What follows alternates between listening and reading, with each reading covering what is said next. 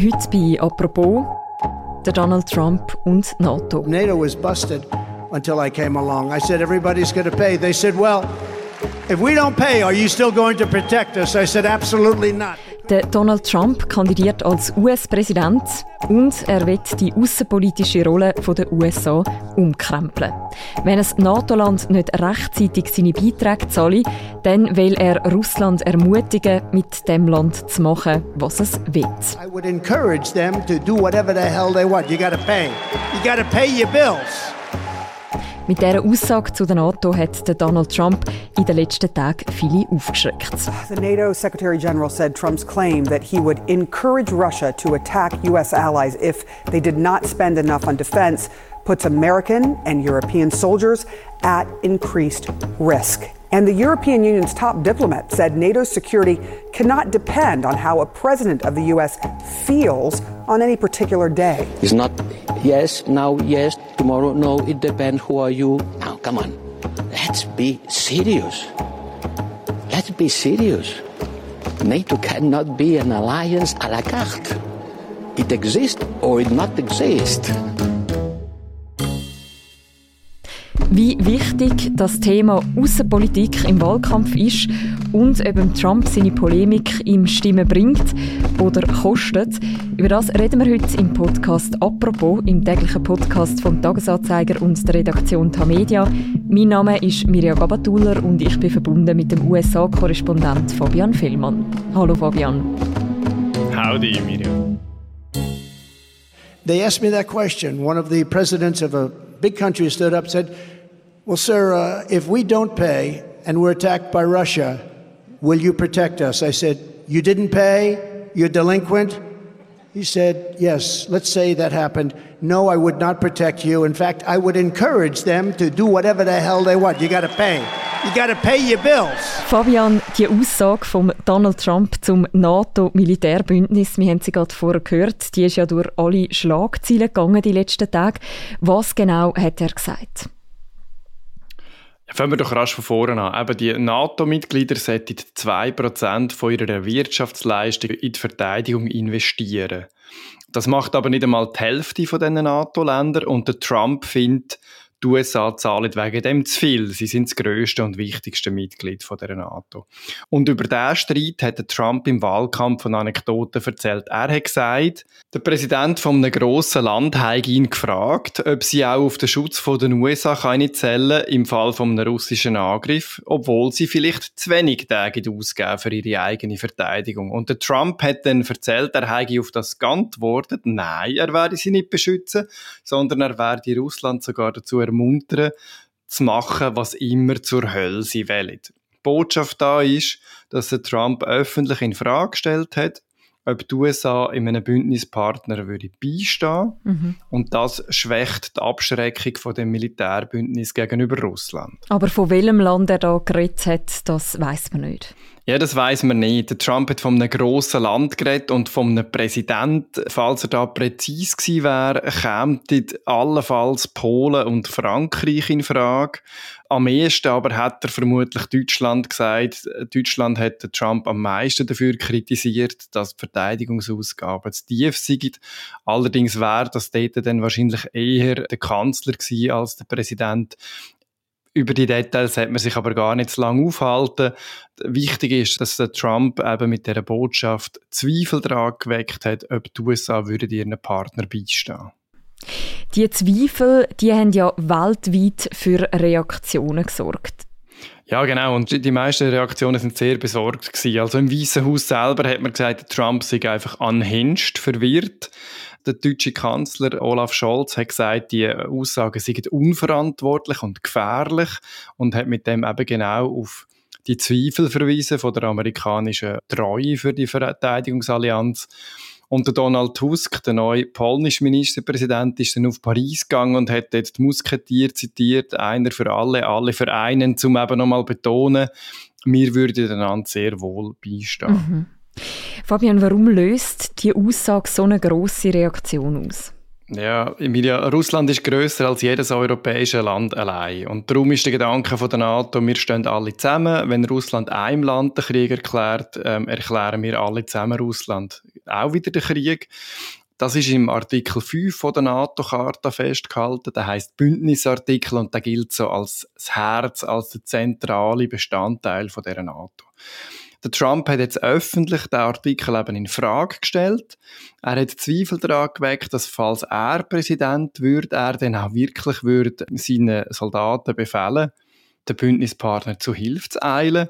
Und das ist natürlich besonders bedeutend in einer Zeit, wo Russland ein Fünftel von der Ukraine besetzt. Die Ukraine ist nicht ein NATO-Mitglied, aber der Wladimir Putin droht immer wieder damit, auch Staaten im Baltikum wieder zu besetzen. Die sind auch Teil von der Sowjetunion gewesen, sind damals besetzt gewesen und nach dem Ende von der Sowjetunion haben sich die baltischen Staaten unabhängig erklärt und der Putin hält das jetzt noch für einen Fehler. Und in diesen Staaten hat es auch grosse Bevölkerungsanteile, die russisch stämmig sind. Entsprechend hat die Aussage von Donald Trump für heftige Reaktionen gesorgt. Dass er das Thema auf diese Art und Weise aufgreift, ist das jetzt einfach ungeschickt oder ist das bewusstes Kalkül? Das ist mir ehrlich gesagt selber noch nicht ganz klar. Also der Trump ist unberechenbar, er ist ungenau, er blufft viel, er lügt viel, er erinnert sich auch nicht ganz so genau und man weiß jetzt in dem Fall nicht, ob sich die Anekdote überhaupt so ereignet hat, wie er das erzählt. Seine Berater haben sich nicht daran erinnern bei der NATO hat man sich nicht können daran erinnern an so ein Treffen. Und auch in der schriftlich vorbereiteten Rede, die er auf dem Teleprompter hatte, wo er das Ganze gesagt hat, ist die Anekdote nicht so beschrieben gewesen. Mhm. Fakt ist aber, er hat das gesagt, er hat das öffentlich gesagt und sein Wort hat darum ein grosses Gewicht. Er ist der Favorit der Republikaner für die Präsidentschaftskandidatur und darum spielt das halt jetzt schon eine Rolle, was er sagt, weil es ist möglich, dass er im November zum neuen Präsident von den USA gewählt wird. Was das würde bedeuten, auf das kommen wir auch gerade noch. Der Trump spielt ja inhaltlich mit der Anekdote darauf an, dass eben gewisse Länder fast nichts oder zu wenig in seinen Augen beitragen zum Verteidigungsbudget der NATO. Trifft er mit dem dann einen Punkt? Ja, ganz sicher. Und Donald Trump ist auch wirklich nicht der erste US-Präsident, der auf diesen Punkt hinweist. Ich war selber dabei 2014, wo Barack Obama auf Brüssel kam, äh, zum NATO-Gipfel und inhaltlich etwas sehr, sehr Ähnliches gesagt hat, nämlich, dass die Europäer selber mehr Geld ausgeben für ihre Verteidigung. Wir haben nach dem Fall von der Mauer in Berlin und nach dem Zerfall von der Sowjetunion haben wir die Zeit gehabt, wo alle westeuropäischen Länder ihre Ausgaben zurückgefahren haben für die Armee.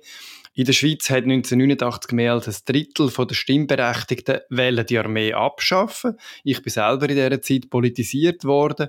Wir haben profitiert von dem, was wir Friedensdividenden nennen.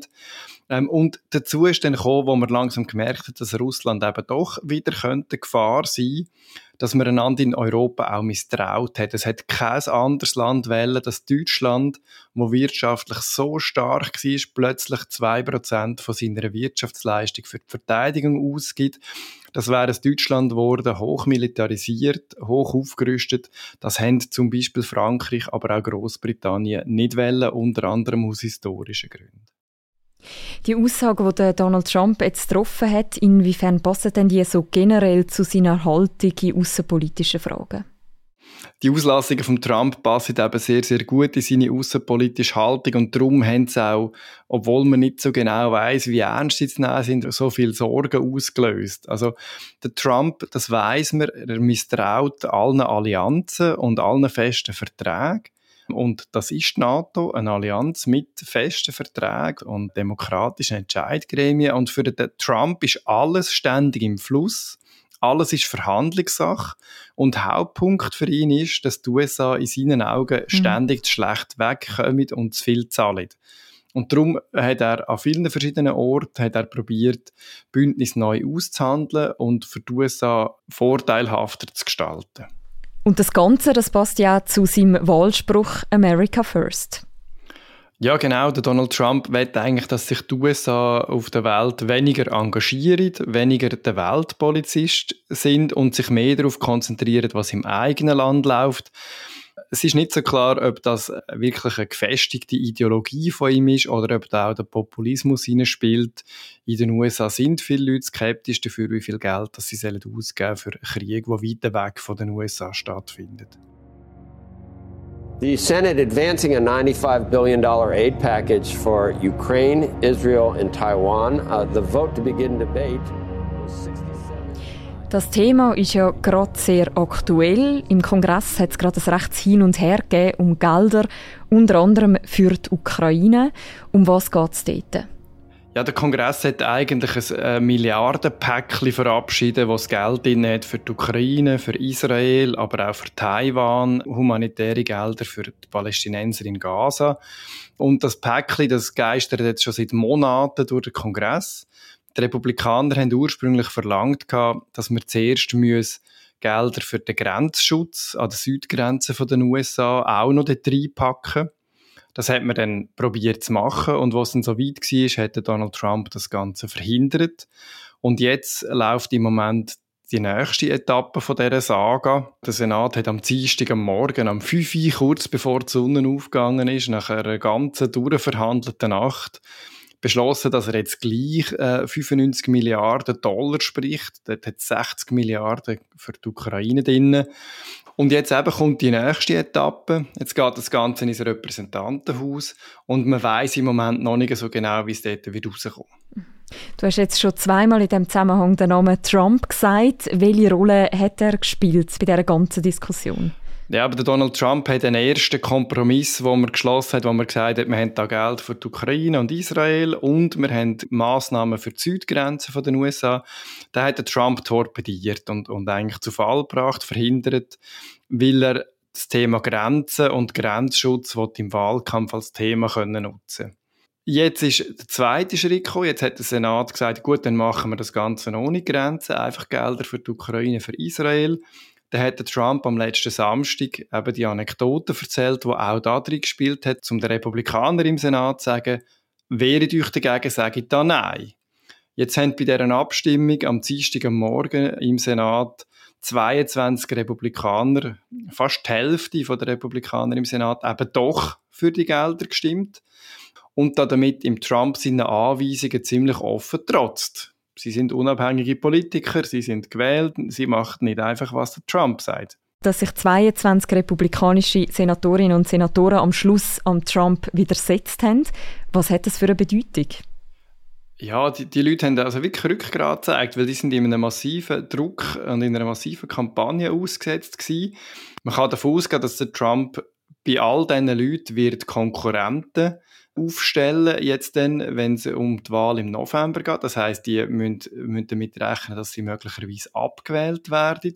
Und gleichzeitig ist es halt auch ein Zeichen dafür, dass Donald Trump zwar sehr viel Macht hat in der republikanischen Partei, dass er aber auch nicht einfach kann befehlen und alles passiert, was ihm genehm ist, sondern dass das eben eine Demokratie ist, wo die Macht aufteilt ist auf verschiedene Instanzen, auf verschiedene Leute. Und jetzt kommt das Geschäft auch noch ins Repräsentantenhaus, in die grosse Kammer. Und dort sind dann im Trump seine Anhänger aber stärker vertreten als im Senat. Und jetzt weiß man nicht, wie es dort wird weitergehen Wie groß ist denn jetzt die Chance, dass man zu einer definitiven Einigung kommt und die USA am Schluss die Gelder spricht für die Ukraine? Das lässt sich noch relativ schwer abschätzen. Es gibt viele, die sagen, dass die USA wie immer nach einem langen, chaotischen Prozess und viel Trariterara am Schluss eben doch zuverlässig sind und sich doch hinter die NATO stellen und doch der Ukraine die Gelder werden sprechen. Wie das aber im Detail soll passieren ist noch nicht so richtig klar. Im Repräsentantenhaus entscheidet der Speaker, der Mike Johnson, darüber, was zur Abstimmung kommt. Und der Mike Johnson ist ein enger Verbündeter von Donald Trump. Die telefonieren regelmäßig miteinander. Und er hat schon mehrmals signalisiert, dass er überhaupt nicht zufrieden ist mit den Geldern, die man jetzt für die Ukraine sprechen will. Also er dürfte das eher probieren zu verhindern. Jetzt gibt es bereits Diskussionen, dass man so das Manöver abziehen wo man ihn umgeht und dann trotzdem eine Abstimmung ansetzt. Aber auch dort ist noch nicht so ganz klar, ob das wirklich eine Mehrheit gibt. Wir haben einerseits sehr viele sehr rechte Abgeordnete, die eben im Donald Trump hörig sind und anders als Senatoren Druck nicht werden standhalten. Und dann auf der linken Seite gibt es dann eben doch auch wieder Widerstand. Die Demokraten sind nicht so einig bei dem Päckchen, weil das Päckchen mehr als ein Dutzend Milliarden Dollar für Israel enthalten. Israel, wo gerade Krieg führt in Gaza, wo sehr vielen progressiven Abgeordneten eben auch nicht passen. Wie das am Schluss rauskommt, werden wir in den nächsten Tagen herausfinden. Es könnte aber auch sein, dass sich das alles noch bis im März reinzieht. We're already into Ukraine for over 200 billion dollars. And they could make a deal with Russia in the next three weeks. Fabian, Donald Trump stellt ja NATO-Verpflichtungen der USA in Frage. Er stellt sich auch gegen Militärhilfe für die Ukraine. Der Joe Biden auf der anderen Seite, der gibt sich auch gerne so als Transatlantiker. Wie wichtig ist das Thema Außenpolitik allgemein in dem Präsidentschaftswahlkampf? In dieser frühen Phase des Wahlkampfs ist die Außenpolitik gerade sehr, sehr wichtig. Das eine ist die Ukraine wegen der Gelder. Das ist vor allem bei den Republikanern wichtig, weil die sehr, sehr entschieden dagegen sind an der Basis, viele Republikaner, und sagen, wir müssen zuerst unseren eigenen Leuten schauen. Und auf der anderen Seite, bei den Demokraten, ist eher Gaza das wichtige Thema, weil der Biden Israel so stark unterstützt. Das macht muslimische Wähler hässig. Viele da haben Familienangehörige verloren, haben Verwandte verloren in dem Krieg in Gaza. Es macht aber auch progressive andere hässig, die sich mit Palästinensern solidarisieren. Und es gibt ganze Kampagnen, die sagen, dass wir nicht werden für die beiden stimmen wegen dem im November. Ähm, wie sich das über den Sommer entwickelt, werden wir sehen. Am Ende ist die Außenpolitik sehr selten der entscheidende Faktor in den Wahlkämpfen in den USA.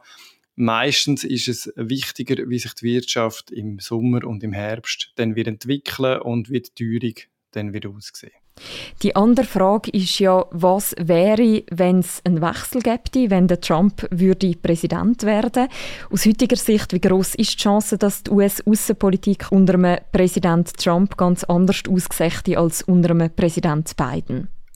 Der Unterschied wäre jetzt sehr groß. Im Donald Trump seine Anhänger sagen zwar, er stehe felsenfest hinter der NATO. Was er da sage, das sei nur Verhandlungstaktik, damit die Europäer ein bisschen mehr zahlen. Aber es ist Tatsache, der Biden ist ein Transatlantiker, so ein bisschen vom alten Zuschnitt. Er ist stark nach Europa orientiert. Er erzählt ja immer wieder von seinen irischen Wurzeln. Und der Trump ist viel mehr auf die USA fokussiert und fragt immer zuerst, was denn die USA am konkreten Nutzen findet.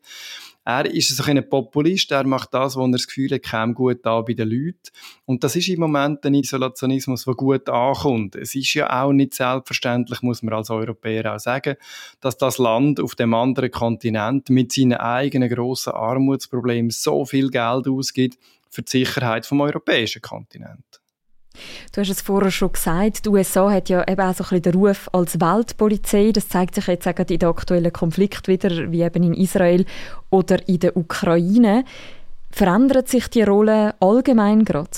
Ja, die Rolle hat sich schon länger verändert und die ist auch überhaupt nicht Gott gegeben. Also im Gegenteil. Die USA haben sich historisch mal vom englischen Königreich losgesagt, 1776, und haben nachher zuerst mal eigentlich überhaupt nichts zu tun haben mit fremden Händlern. Und erst im Ersten Weltkrieg haben sie sich in Europa wieder engagiert, zum Glück entscheidend.